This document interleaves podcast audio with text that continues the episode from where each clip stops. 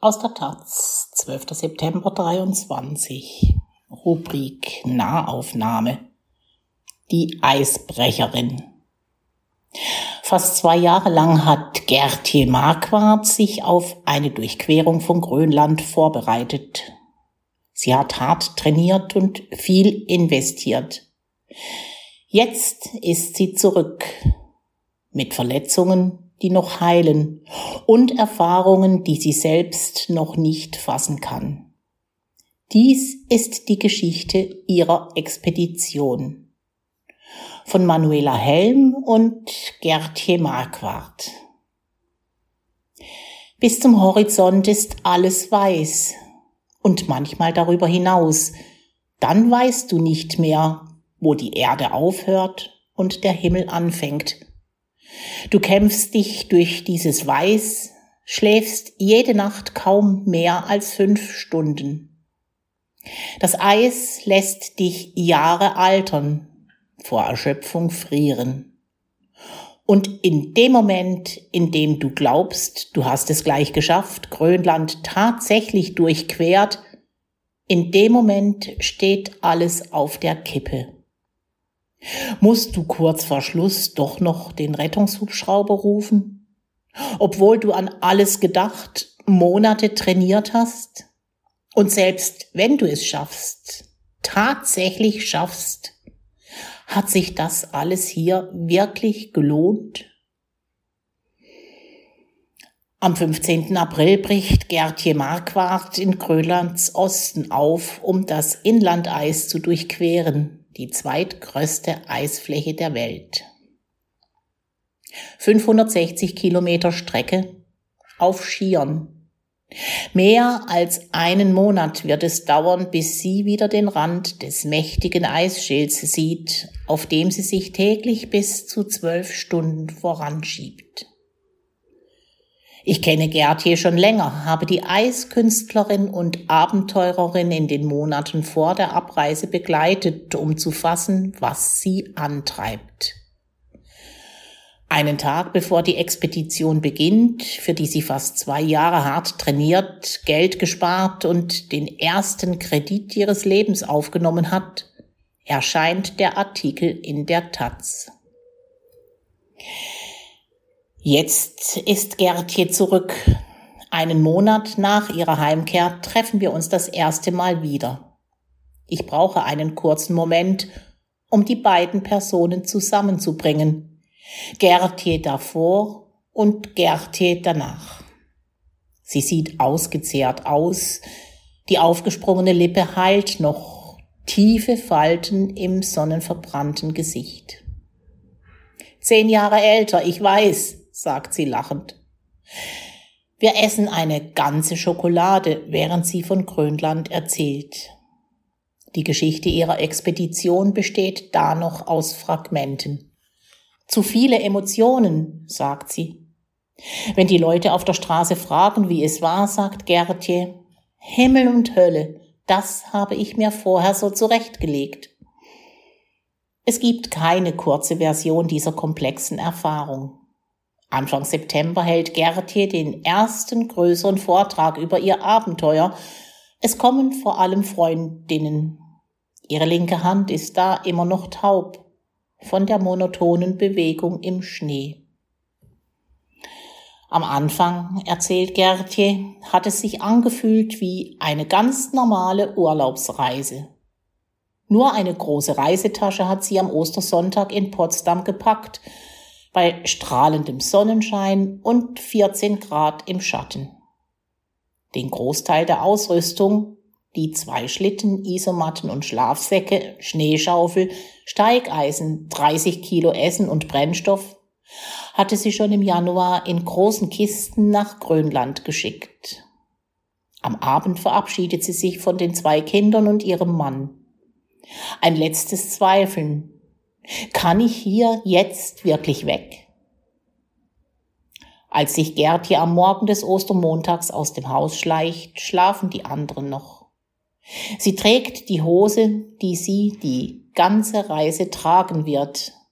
Jedes Gramm will wohl überlegt sein, wenn du es einen Monat im Schlitten hinter dir herziehen musst. Wer nach Grönland fliegen will, muss erst nach Dänemark oder Island.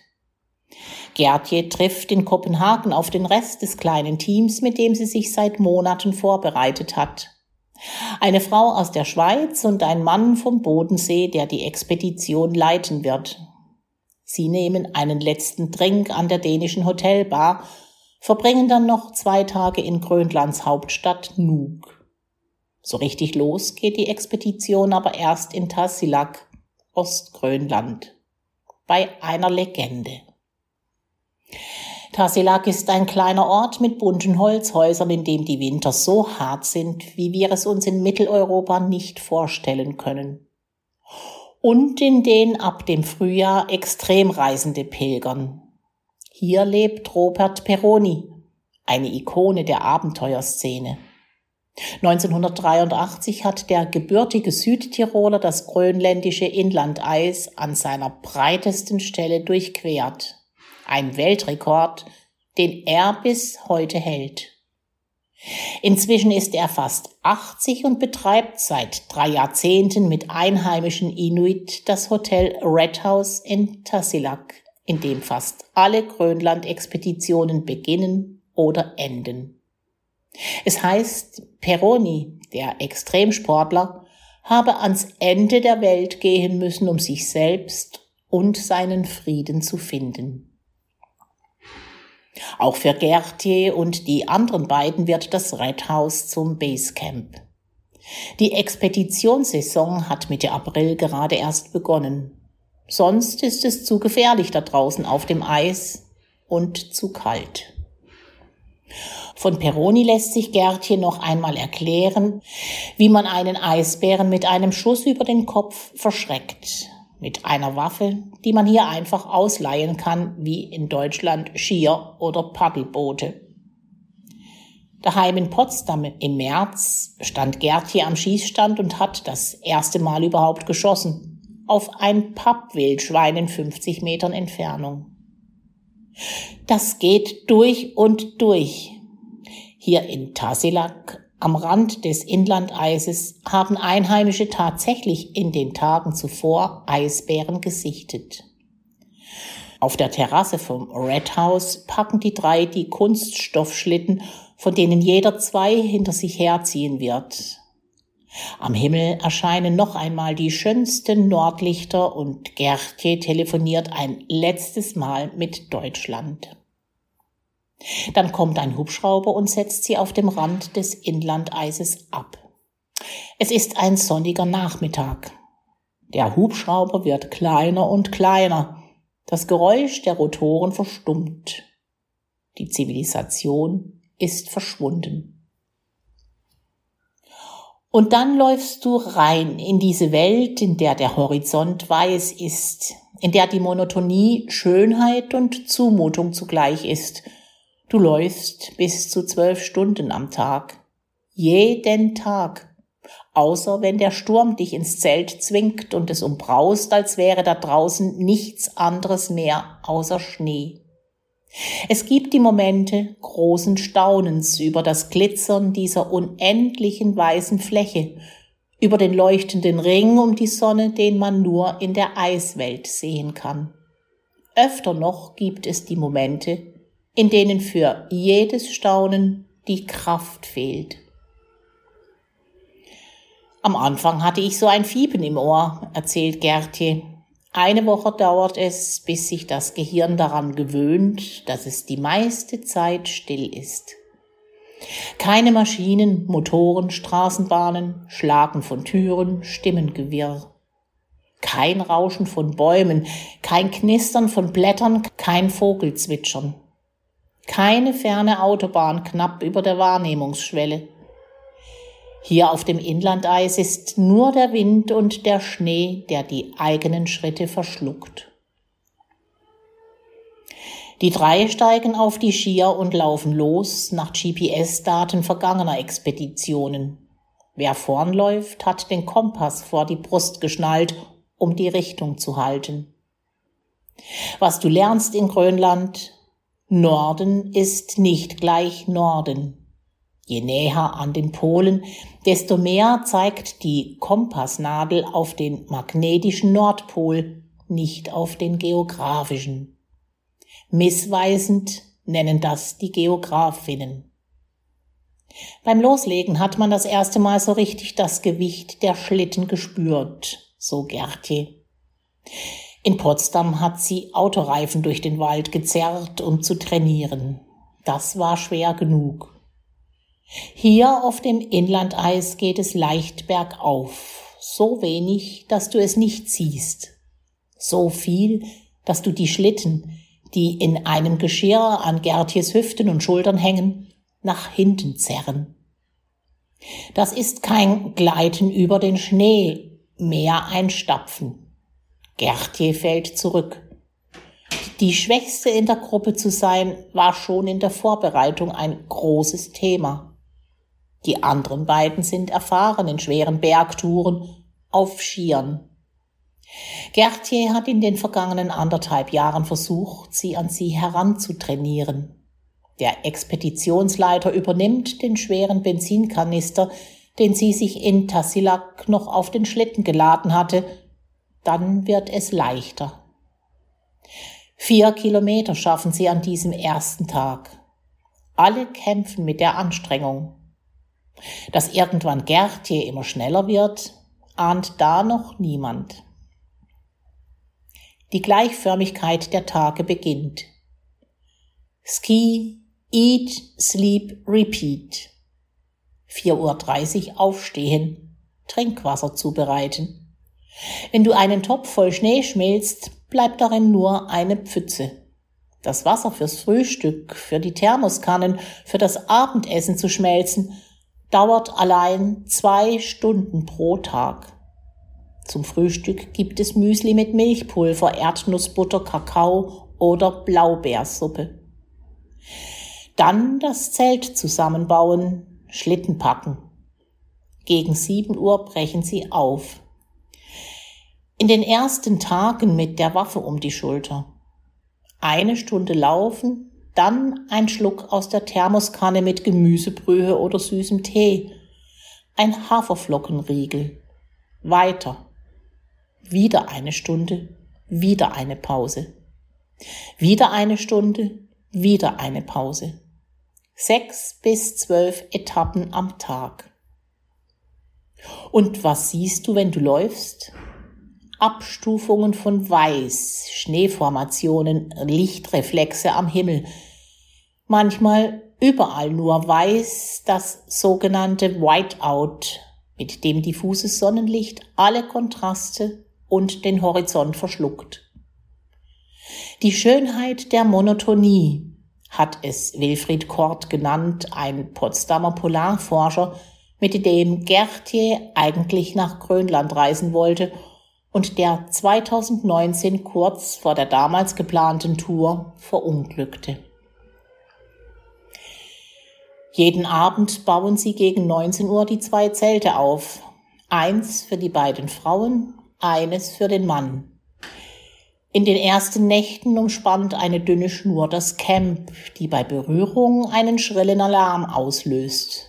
Doch es kommt kein Eisbär, nicht einmal Spuren sind zu sehen. Eine Sorge, die in den Hintergrund tritt. Je nach Wettervorhersage schaufeln die Reisenden eine Schneemauer um die Zelte als Windschutz, heben im Vorzelt einen Graben aus, um beim Kochen gut sitzen zu können. Es sind Stunden schwerer Arbeit, die am Tag darauf der Wind verwehen wird. Es gibt ein Video, das Geertje aus dem halb geöffneten Zelt aufnimmt und das erahnen lässt, was ein Sturm auf dem flachen Eisschild bedeutet. Es braust und zerrt am doppelten Zeltgestänge. Die Schlitten sind so eingeschneit, dass sie am Morgen kaum zu finden sind. An manchen Tagen erzwingt so ein Sturm einen Ruhetag für die kleine Expedition. Keinem einzigen Lebewesen begegnen die drei in den ersten Wochen. Theoretisch kommt ihnen eine Frauenexpedition entgegen. Berechne mal mit dem Satz des Pythagoras, wie weit man hier schauen kann. schreibt Geertje in einer der kurzen Nachrichten, die sie via Satellit nach Hause schicken kann. Es sind kaum fünf Kilometer, rechnet die sechzehnjährige Tochter daheim in Potsdam aus. Die beiden Gruppen begegnen sich nicht. Nur ein kleiner Vogel verirrt sich irgendwann in das Camp der drei. Vielleicht ein Polarfink. Wahrscheinlich hat ihn der Wind hierher getragen. Er inspiziert die bunte Ausrüstung, bevor er wieder im Weiß verschwindet. Nach zwanzig Tagen erreichen Geertje und die anderen den höchsten Punkt ihrer Reise. zweitausendfünfhundert Meter über dem Meeresspiegel. Es wird eine der schwersten und kältesten Etappen. Du kennst diese Kälte, davor hast du keine Angst. Aber dann sitzt du da, nachts um zehn, am Rande deiner Isomatte, völlig erschöpft. Und dieser verdammte Kocher, den du schon ein Dutzend Mal auseinander und wieder zusammengefummelt hast, funktioniert nicht. Eigentlich willst du nur in den Schlafsack, aber du musst vernünftig sein, alles auf die Reihe kriegen, was du für den nächsten Tag brauchst. Den Kocher reparieren, Schnee schmelzen. Mit diesen zerschundenen, aufgeplatzten Fingern. Die Tochter hat der Mutter einen Kalender aus zusammengefalteten kleinen Zetteln mit auf die Reise gegeben, für jeden Tag der Expedition einen. Geertje öffnet sie am Morgen und schreibt die Sprüche in ihr Tagebuch. »Mama, du bist eine starke Frau und ein Vorbild«, steht auf einem. Am Abend notiert Geertje daneben, »Ich schaffe es vor Erschöpfung kaum in meinen Schlafsack.« Die Nacht auf zweitausendfünfhundert Meter Höhe, mit dem kaputten Kocher, physisch und mental verausgabt bei minus dreiunddreißig Grad. Das war eine Situation, die so hart ist, das konnte ich mir vorher nicht vorstellen, erzählt Geertje. Das war das einzige Mal, dass ich gefroren habe. Vor Erschöpfung. Die Expedition zehrt an den Kräften aller. Immer die kurzen Nächte, weil das Tagespensum sonst nicht zu schaffen ist. Die Kälte greift die Haut im Gesicht und an den Fingern an. Zwei von ihnen laufen sich einen Wolf, offene Stellen zwischen den Oberschenkeln. Hier auf dem Eis heilt nichts, die Wunden werden sie alle mit nach Hause nehmen. Und der Hunger. Zu Hause kommt Geertje auf zweitausendfünfhundert Kalorien am Tag. Hier schaufelt sie viertausendfünfhundert in sich hinein. Mit Riegeln, Maltodextrin, Schokolade, Nüssen, hochkalorischer Expeditionsnahrung, Pudding zum Dessert. Aber du kannst nicht so viel essen, wie du verbrauchst. Du hast immer Hunger. Bis zu zehn Kilo werden sie am Ende alle abgenommen haben. Auch den Monstern des Inlandeises ist Geertje begegnet. Alle sind übermüdet. Die Probleme mit der Ausrüstung, die Wunden, unterschiedliche Vorstellungen von Gemeinschaft, die Monotonie der Landschaft. Es gibt in diesen Wochen nur diese drei Menschen auf dem Inlandeis. Kaum Ablenkung. Kein aus dem Weg gehen. Vielleicht ist es besser, sich noch intensiver zu kennen, bevor man auf so eine extreme Tour geht, meint Geertje heute. Bei ihr kommt irgendwann der Punkt, da habe ich mich reintrainiert, obwohl mein Freund Wilfried immer gesagt hat, ab dreißig geht das nicht mehr. Geertje ist siebenundvierzig. Und muss sich plötzlich bremsen, wenn sie vorne läuft, damit die anderen noch hinterherkommen. Die Faszination, dass der Körper und der Geist das mitmachen, ist eine der größten Belohnungen. Dass durch Training und Lebenserfahrung so etwas möglich ist, sagt Geertje. Und dass die Schönheit dadurch viel tiefer wird. Die in Schnee gepressten Verwehungen, das Licht, die Stille. Das habe ich noch nie irgendwo so erlebt. Ich fühlte mich jeden Tag beschenkt. Es ist eine Schönheit im Kleinen, im Reduzierten. Ein Mittagsschlaf im Biwaksack auf dem Schnee, im Windschutz des Schlittens. Die Sonne scheint gedämpft durch den Stoff. So muss es sich im Mutterleib anfühlen, sagt Geertje. Ich hätte nie gedacht, dass mir ein Mittagsschlaf im Eis so viel Freude bereiten kann. Sie schaffen um die dreißig Kilometer am Tag. Die Expedition neigt sich dem Ende zu, genau wie das Essen und der Brennstoff. Und dann kommt Tag dreiunddreißig. Das ist der letzte Tag. So weit bist du schon gelaufen. Bald wieder Land, nach dreiunddreißig Tagen auf diesem Meer aus Eis und Schnee. Irgendwo dort drüben wartet einer mit heißem Kaffee und Sandwiches und einem Fahrzeug, in dem es warm wird. Es sind doch nur noch diese paar Schritte. Noch ein bisschen Kraft. Und dann bricht das Eis. Es gab Ereignisse auf dieser Expedition, die hätten den Abbruch bedeuten können. Die Probleme mit dem Brennstoff und den Kochern. Der Husten, der eine der Mitreisenden plagt und sie tagelang schwächt. Wenn einer abbricht, hätten wir bei so einer kleinen Gruppe alle abbrechen müssen. Ich finde das auch richtig so. Für die Gruppe wäre alles andere schlecht, erklärt Geertje. Abbrechen, das bedeutet den Rettungshubschrauber rufen. Es nicht bis zum Ende schaffen. Klar gab es das Ziel, das zu schaffen, aber für mich war die Expedition im Geiste immer erfolgreich, auch wenn wir vor dem Ende des Eisrandes hätten aufhören müssen. An Tag dreiunddreißig sieht es so aus, als liegen diese Überlegungen hinter ihnen. Es ist Mitte Mai und inzwischen geht die Sonne über dem Inlandeis gar nicht mehr unter. Es gibt die Vereinbarung, dass sie abends um zweiundzwanzig Uhr an einem festen Punkt von einem Gletscherfahrzeug abgeholt werden. vier Uhr dreißig aufstehen, ein letztes Mal Schnee schmelzen, frühstücken, die Thermoskannen für den Tag vorbereiten. Ein winziger Rest Brennstoff bleibt noch übrig. Ein letztes Mal das Camp zusammenpacken und auf die Schlitten laden. Geertje hat inzwischen rund dreißig Kilo weniger zu schleppen. So viel ist an Brennstoff und Essen verbraucht. Ein letztes Mal aufbrechen auf dem Eisschild. Die letzten zwanzig Kilometer.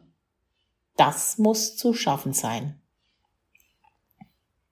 Die Landschaft verändert sich. Meterhoch ist der Schnee aufgeworfen und bildet ein dichtes Labyrinth. Blankeis wird sichtbar, das magischerweise vom gleichen tiefen Blau ist wie das Meer der Karibik. Endlich etwas Abwechslung fürs Auge und mehr als einfach nur geradeaus gehen. Aber das Durchnavigieren kostet Zeit.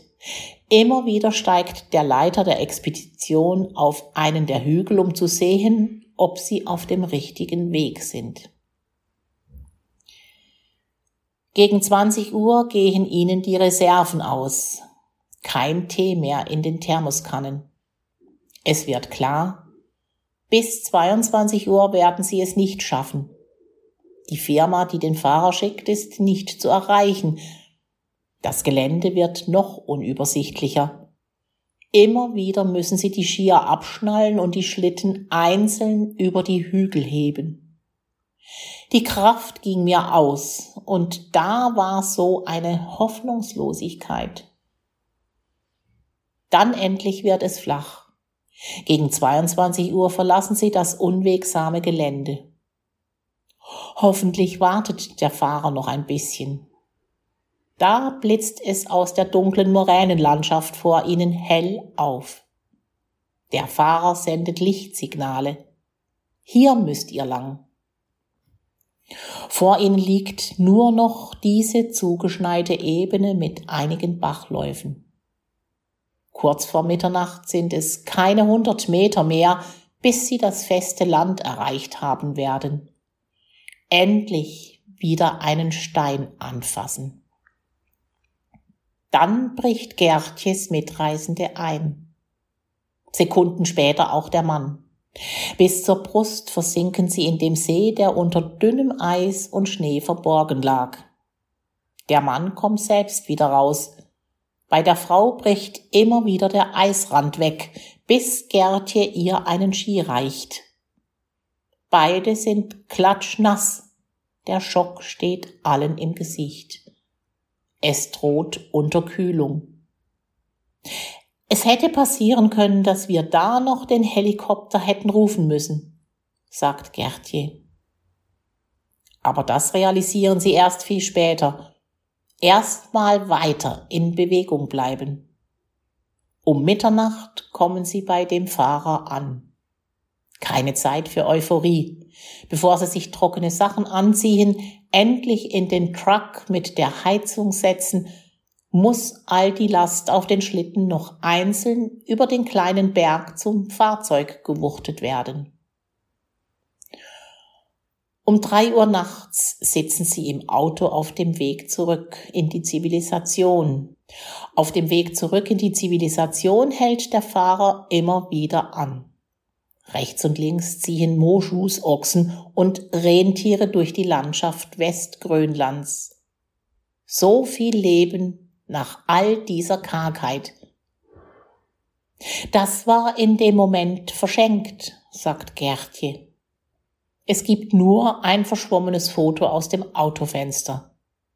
Die Kraft war aufgebraucht. Was ist der Lohn? Für zwei Jahre Schinderei, tausende Euros, so viele Gedanken, all die Gefahr. Lässt sich das überhaupt aufwiegen? Um fünf fallen sie in die Hotelbetten in Kangleruswak, nach mehr als vierundzwanzig Stunden auf den Beinen. Aber wir mussten keinen Schnee mehr schmelzen. Geertje lacht. Dann lagen wir in diesen weißen Bettlaken und mussten uns immer wieder versichern, dass das alles, die ganze Expedition, wirklich passiert ist. Wieder und wieder erzählen sie sich einzelne Situationen. Ich konnte gar nicht glauben, dass ich das am Ende noch geschafft habe, meint Geertje. Am Morgen folgen die erste warme Dusche, Rührei, Sandwiches und dänische Süßspeisen am Hotelbuffet. Vom Frühstücksraum ruft Geertje ihre Familie an, mit Video. Alle brechen in Tränen aus. Die Tochter erzählt später, dass es gut war, schon mal zu sehen, wie ihre Mutter jetzt aussah. Das hat uns auf das Wiedersehen am Flughafen vorbereitet. Als Geertje wieder zu Hause ist, sagt die Tochter, hatte sie endlich mal weniger Hummeln im Hintern. Im September, nach mehr als drei Monaten, sind noch nicht alle Wunden verheilt. Auch wenn Geertje äußerlich wieder aussieht wie vor der Expedition. Das war keine schöne Reise, das wäre viel zu simpel. Das war schmerzvoll und auch wundervoll. Zwei Jahre hat Geertje der Expedition bisher gewidmet und sie nimmt noch immer viel Raum ein. Geertje hält Vorträge, plant eine Ausstellung. Vorbei ist es noch nicht. Diese extreme Reise über Grönlands Inlandeis wollte Geertje unbedingt wagen, bevor sie fünfzig ist. Weil ich keine Frauen zwischen fünfzig und sechzig Jahren kenne, die sowas machen können, hatte sie im März gesagt. Jetzt schüttelt sie den Kopf. Auf so eine Tour kann ich mich auch wieder vorbereiten. Vielleicht ist es diese Selbstgewissheit, für die Geertje Marquardt fünfhundertsechzig Kilometer übers ewige Eis gehen musste. das grönländische Eis.